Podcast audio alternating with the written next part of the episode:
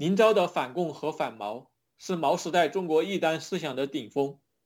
中国思想史和中国基督教史是一部不但扼杀和掩埋先知先觉者的残缺史，占据史书主体地位、被史家大书特书的是风光无限的成功者和成名成家者，但其实他们大都是明哲保身、识时务者为俊杰的庸人和奴才。反之，那些只身犯险、螳臂挡车、飞蛾扑火的思想史上的失踪者，才是这片土地上的脊梁，才是应当被记载、怀念、继承和发扬的对象。打捞思想史上的失踪者是一项艰巨的知识考古学，这种工作吃力不讨好，投入与收入远不成正比。一盏孤灯无法照亮漫漫长夜，却能启发黑暗中的人们追求光明。中国思想史和中国基督教史记载或不记载林昭这样的人物，其面貌将判若天渊。常年研究中国基督教史和中国近现代史的美国杜克大学世界基督教研究讲座教授连希，前后花费八年时间，从苏州到北大，从提篮桥监狱到灵岩山公墓，收集大量原始资料，采访若干林昭的亲朋好友。为思想史上的失踪者之一的林昭写了一本迄今为止最完整的思想和精神传记。这样的著作未必能在学术界为读者带来卓越的学术名声，却如林昭的一首长诗的名字一样，是普罗米修斯般的盗火工作。通过对林昭生命与思想历程的呈现，为中国未来的民主转型保持了宝贵的火种。这小小的火种。将决定做中国未来民主转型的成败及优劣。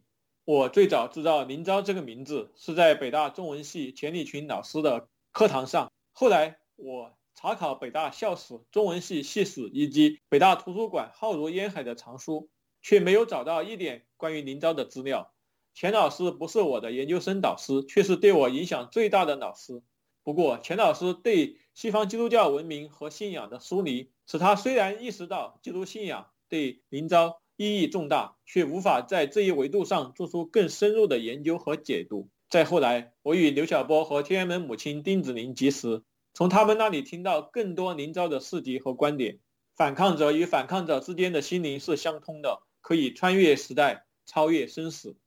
林昭的反共和反毛虽无系统论述，却彻底而深刻。他没有受过西方政治学的专业训练。也没有读过汉娜·鄂兰的极权主义的起源，却准确地使用集权社会的概念定义共产中国。林昭使用“集权”一词，在一九六零年代公共领域没有第二例。一九五零年代的官方报纸在批判南斯拉夫共产党联盟纲领草案时，曾引用“集权”一词，但反右后再未出现。中国人最早开始了解集权主义，是通过一九三九年。基督教青年会出版于日轩所做的《基督徒与集权国家》，林昭指出，中国是一个集权统治的警察国家，先以特务控制全党，再以党治国。这种集权体制是以血和仇恨来维持其权力，建立在个人迷信、偶像崇拜的谎言的基础上，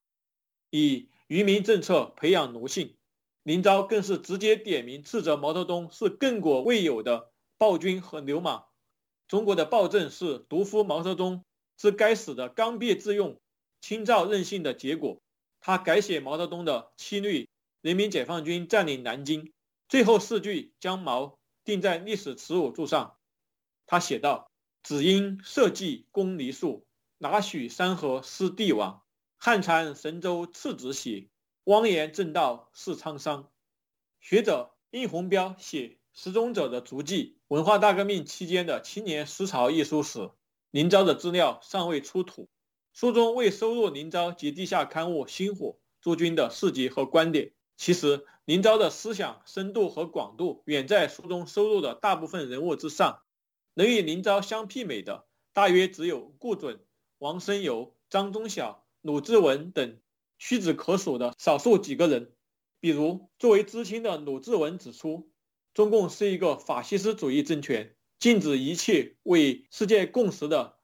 民主权利，以致人民的思想和言论自由，残酷镇压一切反对或仅仅不同意暴力统治的人民，甚至采用公开的恐怖手段，极力推行种种仇视人类的反动谬论，例如宣传种族优劣论、反动血统论、人为制造阶级斗争与阶级分化等，来迷惑笼络一部分人，以达到镇压人民的目的。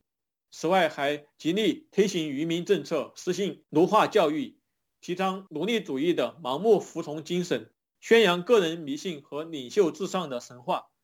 可惜的是。由于中共严苛残暴的统治，这些孤星般的思想先驱未能彼此及时互动交流，进而产生更厚重的思想成果。